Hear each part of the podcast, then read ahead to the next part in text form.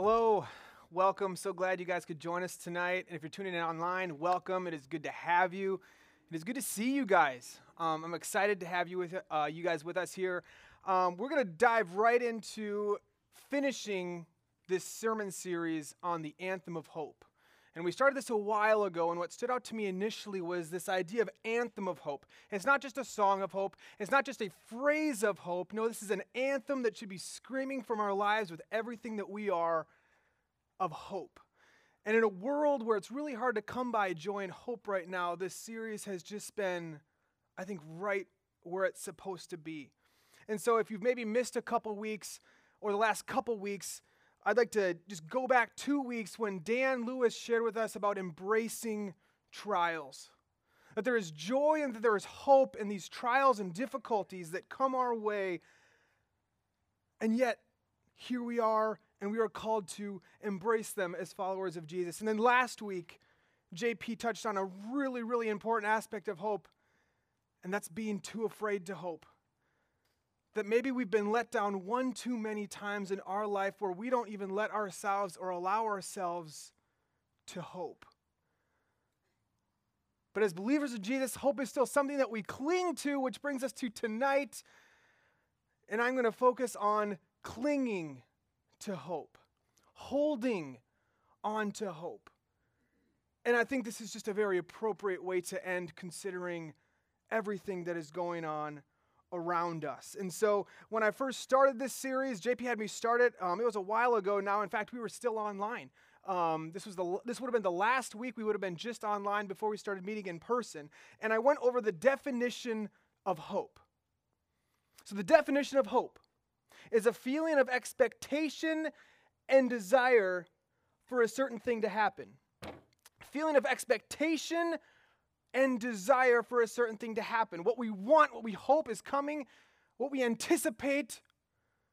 Disneyland opening up someday soon, right? Anyone else? Yep, Andy, got you.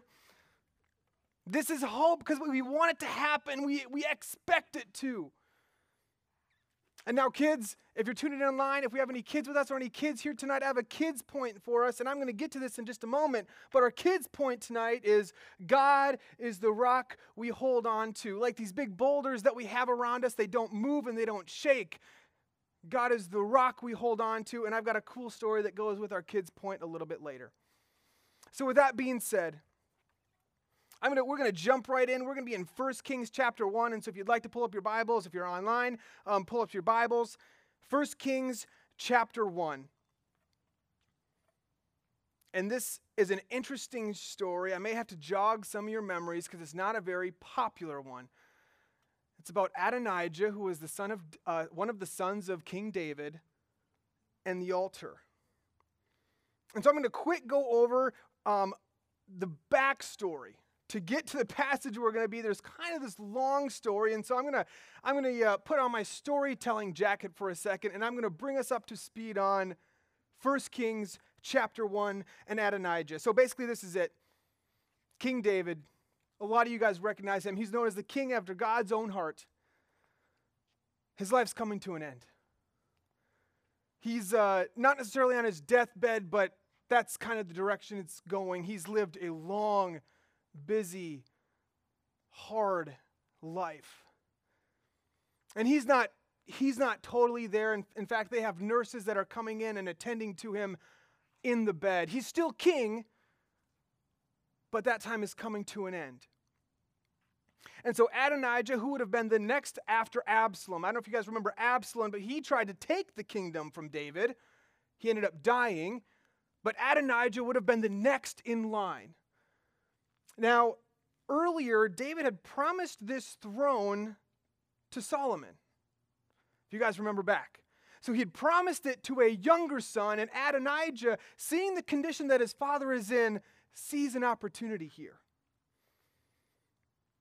He sees an opportunity, and so he gets a bunch of horses and chariots, and he goes to, to David's trusted general, and he goes to even one of the high priests, the, one of the priests in the temple, and he goes, Hey guys, what if I become king? What do you think about me becoming king? And he goes behind his father's back, and obviously behind Solomon's back, to recruit. He was playing a little dirty here. He's recruiting some of these leaders and royal leaders, Joab and Abiathar the priest, so that when he makes this announcement, he already has these people with him. He's trying to take the throne for himself. He sees an opportunity. And as I read through this, you guys, I just, I can't help. I made the comment even the king after God's own heart struggled with earthly politics. He did not have a good succession plan. Even as his life is ending, he didn't, he didn't have a plan. And so Nathan confronts Bathsheba, which was Solomon's mother, and goes, Hey, do you know what the king's doing? Do you, do you, know, do you know, have any idea what's going on? And so Bathsheba, Solomon's mother, comes to King David and says, Hey, you promised the throne to my son Solomon, and Adonijah's kind of doing his own thing. Now, David, his life was ending, but he acts kind of shrewdly here, which is really interesting. And so I'm going to pull up a map here because it's important for us to understand what's going on. So, this is the map of Jerusalem. And Adonijah, he's got his people all together, and he's conspiring and he's ready to take over the throne. And they would have been in this upper city right here. This was kind of a bougie area. They would have been, you can kind of see that hoity toity house party they're doing. All their people are in there. It's like, you know, like, I don't know, the Hollywood party, something like that. But all these popular people are there. They're sipping their drinks and stuff like that. They're all up here. Now, David instructs Solomon and Bathsheba and Nathan the prophet. And he goes, okay, we know this is happening, but we got to prevent this because I did promise Solomon the throne. And so he goes, you know what? Nathan, I want you to take Solomon down to this pool right here. It's called the Serpent's Pool. This would have been a communal area. In the heat of the Middle East, this would have been an area where a lot of people would have come. And he goes, I want you to take Solomon down there, and I want you to bring the trumpets, and I want you to bring a bunch of people, and I want you to make a big announcement and anoint him king in front of everyone. David played a pretty shrewd hand. Now, it was necessary. And so they come down here and they do that. And as soon as all of the people of Israel realize that the successor of David has been anointed, they just start yelling and cheering, these trumpets blast, and it's this big, big thing that's happening right here and not too far away. Their little dinner party gets interrupted with these cheers and trumpet blasts. And a servant runs to the house runs, runs, runs up to the house and goes, Do you guys have any idea what's going on? David just anointed Solomon the king. David just anointed that other guy king. Now that leads us to where we are tonight. 1 Kings chapter 1 verses 49 through 53. At this all Adonijah's guests rose in alarm and dispersed. As you can imagine, they realized they were on the wrong side of this one. And they're going to get in trouble if they were even found associated with Adonijah. So all of his followers, everybody was like, hey, yeah, we'll do this together. We're going to crown you king. All of a sudden, just dispersed and ran. Verse 50 But Adonijah, in fear of Solomon, went and took hold of the horns of the altar. Verse 51 Then Solomon was told, Adonijah is afraid of King Solomon and is clinging to the horns of the altar. And he says, Adonijah says, Let King Solomon swear to me today that he will not put his servant to death with the sword. Adonijah does something interesting here. Rather than fleeing and hiding, rather than trying to make some sort of crazy stand, he runs to the temple. And right when you would have entered the temple, there would have been this large altar, and he would have clung, and we'll, I'll show you the altar in just a minute here, and he just held on to it. 52, Solomon replied, If he shows himself to be worthy, basically, if he shuts up and stays in his place. If he shows himself to be worthy, not a hair of his head will fall to the ground, but evil if evil is found in him, he will die. Then King Solomon sent men, and they brought him down from the altar. And Adonijah came and bowed down to King Solomon. And Solomon said, Go to your home.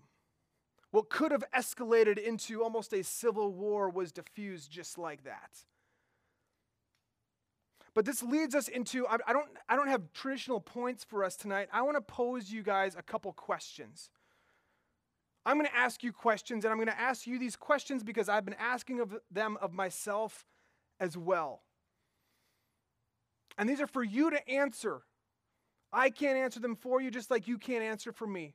But I've got a couple questions for us that I want us to really think about. The first one is this When your life or plans are completely wrecked, where do you turn? You see, Adonijah, whether his motives were good or not so good, all of his plans came to a halt. Everything that he had hoped for was ending, evaporated right in front of his face. When your life or plans are completely wrecked, where do you turn? Adonijah flees to a place of salvation and grace. And what I mean by that, um, go ahead and put up the altar here. This is a picture of the altar, and with the lamb on here, you kind of get the size. It would have it would have been pretty big. And this is the altar where all the sacrifices would have been burned on. It was made of bronze. It wasn't just a random metal. No, it was made of bronze. Why? Because bronze signified judgment. Bronze signified judgment. So that when the people of Israel would bring their sacrifices here, they're reminded of the judgment that must be cast on sin and the sacrifice of the lamb. And this altar had four horns, one on each corner. Four horns. These four horns were a symbol of grace and salvation for the sinner. And so when Adonijah's life is falling apart and his life is threatened, he runs to this altar and he holds on to these symbols of grace and salvation. I ask you again when your life or plans are completely wrecked, where do you turn? Adonijah could have turned to the people he had recruited. He could have just fled out on his own and just done his own thing. Instead, he chooses to come to a place where he's basically saying, Solomon, if you're going to kill me, you're going to have to kill me in front of God. Where do you turn when life starts blowing up? And my next question is this After you receive God's grace, what is your response?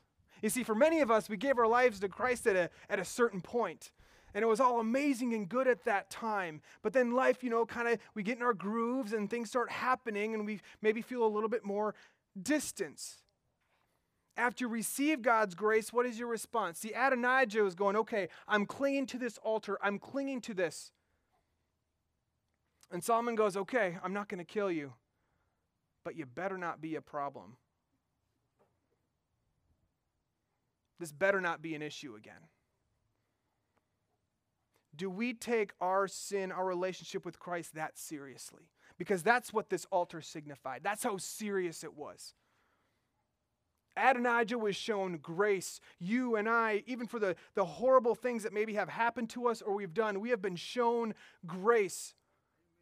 What, ha- what is our response to that? What do we do? What do we say in the response that God's grace has had on us? Adonijah chose a quiet life following the political scandal to save his life he couldn't live the same anymore. He had to now live in complete submission to his younger brother, a place of complete humility. And you know that if he tried to do anything like that again, Solomon would snuff that out in a heartbeat. Do we take that kind of seriousness with the grace that has been offered us from our Savior? My last question is this, and this is really going to kind of lead us to the ultimate point and direction for tonight. And that, that is this. So we, I'm sorry, first one is when your life and plans are completely wrecked, where do you turn? Second question after you receive God's grace, what is your response? Third question is could the same place where we experience pain and suffering be the same place we would seek refuge? You see, Adonijah chose a place marked with pain and suffering for his saving grace. Guys, nothing fun or good or joyful happened at this altar. This was a place of pain and agony. This was a place of, of, of, a somber encounter with God where the people of Israel would bring their sacrifices.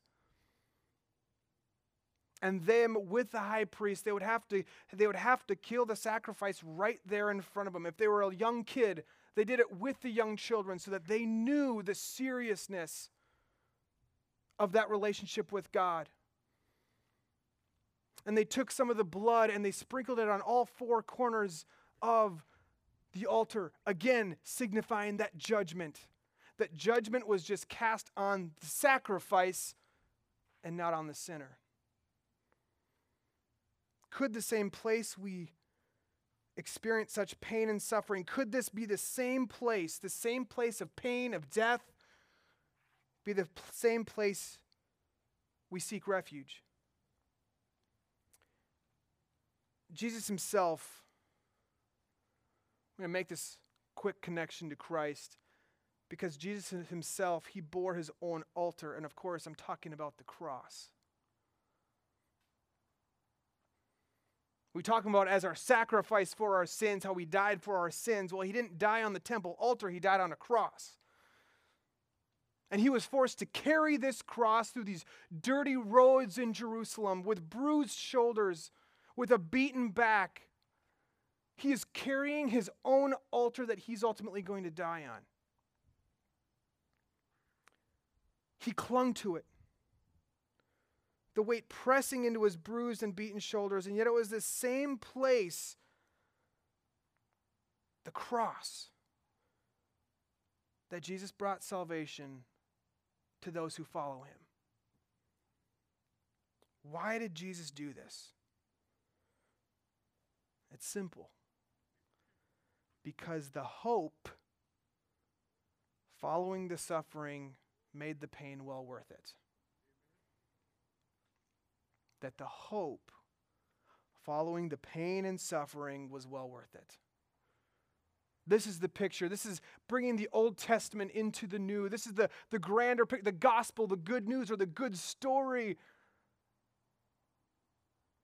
As the Gospels say, this is the good news that judgment was cast, that Christ's blood was cast on this altar or this cross so that ours would not be. Jesus clung to this hope. He didn't cling to the pain. He didn't cling to the suffering. He clung to his altar. He clung to this cross, knowing the hope that was coming. Now, I'm going to pause and I'm going to kind of hopefully bring this together for any kids that are tuning in. And, and for us, this was just like a cool moment I had this last week. I, I was able to take a couple days and I went up to the Central Coast where it's beautiful. Guys, I didn't know there was a place more beautiful than San Diego until I go up to the Central Coast. I'm sorry, it's just gorgeous up there. And I got all millennial and photography, photography like. I'm not a very good photographer, but I think I am. And so I'm going to pull up a picture that I took. Um, oh, I'm sorry. Why don't you go back? Kids point. Here we go. God is the rock we hold on to. God is the rock we hold on to. And this is why it's our hope. Go to the picture. This is one of the pictures I took. It was gorgeous. These waves are crashing in. There's these rocks, there's wildlife. Now, being the, um, the adventurer or Enneagram 7 that I am, I decide to venture out onto some of these, you know, places out here. Why? I just want to get a good picture. I think it's going to be cool. So I'm going to go, I start venturing out here. Now, if we've been to the beach or you've been close to the ocean, it's always unpredictable. Some waves are maybe crashing like this, and all of a sudden a big one comes in. And as I'm leaning over kind of the edge here, I'm like, oh, you know, I got to get my good picture. As I'm leaning over, I look up, and lo and behold, there's a very large wave coming in. And at this point, I know I'm getting wet. I know I'm getting wet. And now I could do one of two things. I could try to outrun the wave, which is not going to end very well. Or what I chose to do as I'm kind of hunched down here, I lean my back feet and I brace myself so that when the wave hits, I don't get carried along with it. I'm going to get wet either way. And so I brace myself, and sure enough, it comes in and it goes out, and I just kind of laugh because I've, you know, soaked knees down, shoes and everything. But this is what this is why it's so important. This is why it's hope. This is why it's the rock because as the waves of difficulty, pain, disappointment, fear and hurt inevitably crash into us. Guys, life is going to blow up at us at any point. We don't know. There's going to be great things that happen and there's also going to be really really hard things. Waves are going to inevitably crash into us. They're going to hit us. We're going to get wet. Life's going to get messy sometimes when they inevitably crash into us, hope is the rock which we dig our heels in, knowing that it will not move. Because my hope is not in me outrunning the wave, my hope is in the rock is not going to move, and as long as I'm holding on to this rock, I am secure.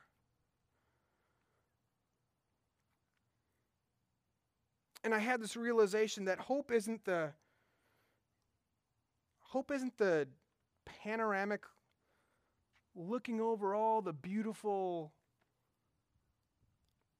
scenery, just kind of like the top of the mountain type of a thing where you can see everything and life is great.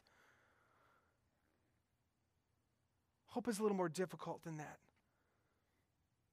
Sometimes hope is, it's hard to hope because we, we're scared of what might happen. Maybe we're scared, like JP mentioned last week, we're scared to hope. We're scared to hope in something if it doesn't happen.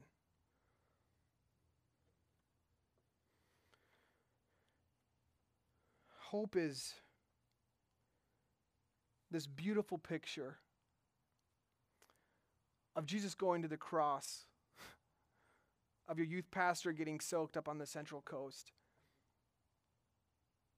Hope is this what do I know for sure?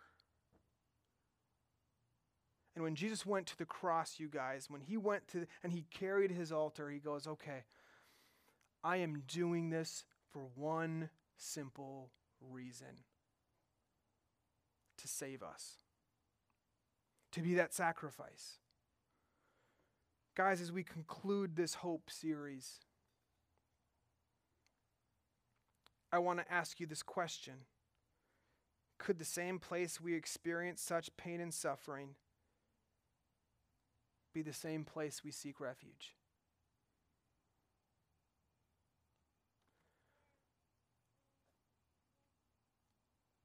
Now, to be a little transparent with you, oh, very transparent with you guys. In the months following Jill's passing, I don't think I sang a single worship song for over three months because it was too hard. It was too painful. But it was in this moment where I couldn't sing. I still love God, I still love Jesus, and so I had to choose and I and so I started playing the piano. Because I still held on to this hope, but when you're in the messy middle as Dan talked about, when you're stuck in that middle as life transitions aren't going well, school's not going well, homeschooling during the pandemic isn't going well, friendships aren't going well, whatever it is. That it's in the, it's moments of messiness that we still have to cling on to this hope. And so I started playing the piano because I didn't have words. And that is beauty of hope. It can be messy. Christ's life was anything but peaceful. And yet he held on to this hope. You and I have the same opportunity to hold on to this hope. What really matters? Is it our homes? Is it our jobs? Is it our status? Is it our friends? Is it our influence? Is it our place on social media? What really matters? And what are you going to choose to hold on to? Because all those other things, they're going to be tossed around like those waves.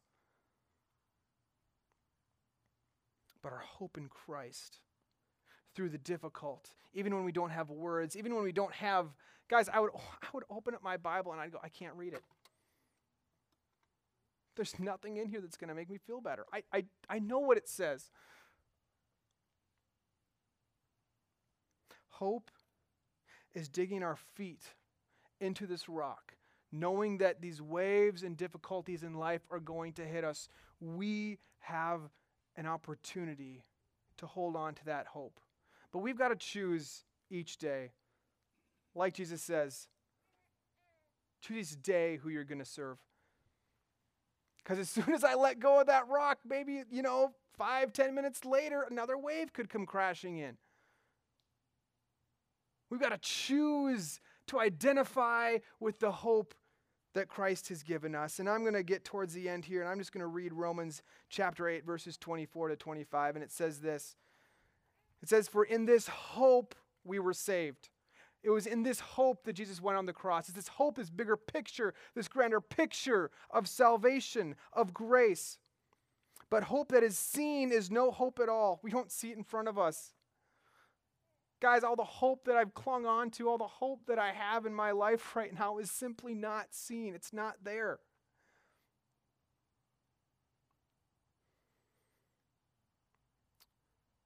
Who hopes for what we already have?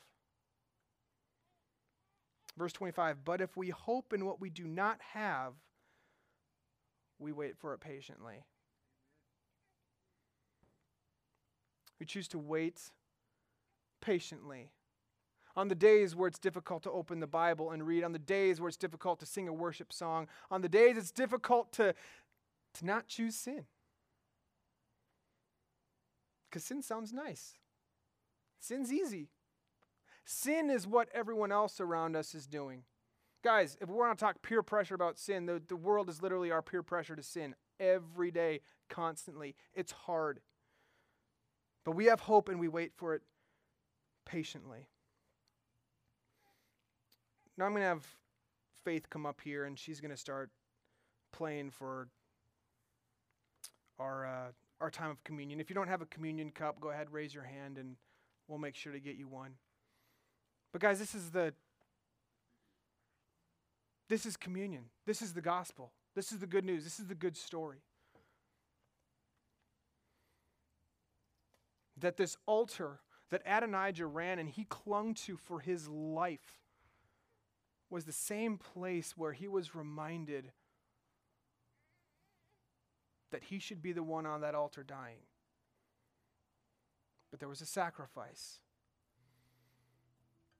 This guy, Jesus. This guy, Jesus, who for the hope set before him, it says, endured the cross, scorning its shame. In that moment where he's bearing the cross, you guys, like, can you even imagine? I, I can't even imagine. But it wasn't it wasn't him returning to his Father in heaven. It wasn't him commanding thousands of angels. It was this hope that we, you, myself, would be united with him someday. It's a hope that he could not see in front of him. That same hope. And today, 2020 in San Diego, we have to make this choice to cling on to this hope because this hope doesn't move. This hope isn't tossed around by the waves. And we have to cling on to this hope knowing that this hope could be the same place of pain and suffering.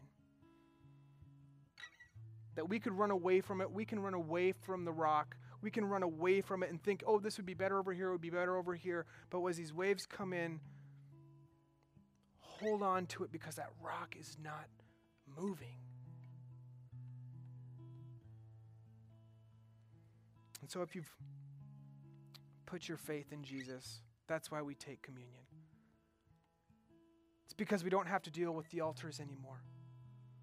It's because no more animals have to die. Remembering that we were the ones that should have died and Jesus allowed us not to. Because he loves you and I so much. I'll end with this question again. Could the same place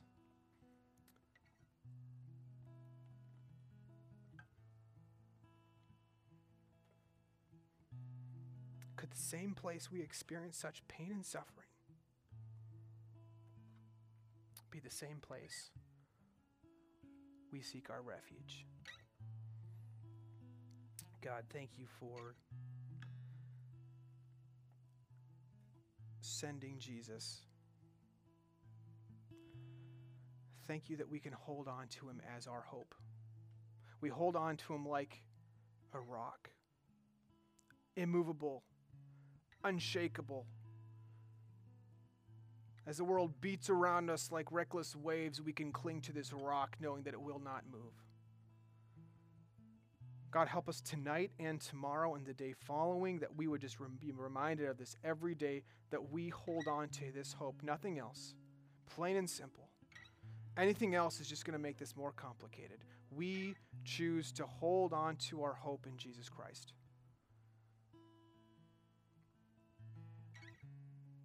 Help us to hold on to that tonight. Help us to show that hope to those around us. Help us to be that hope in this world. Pray this in Jesus' name. Amen.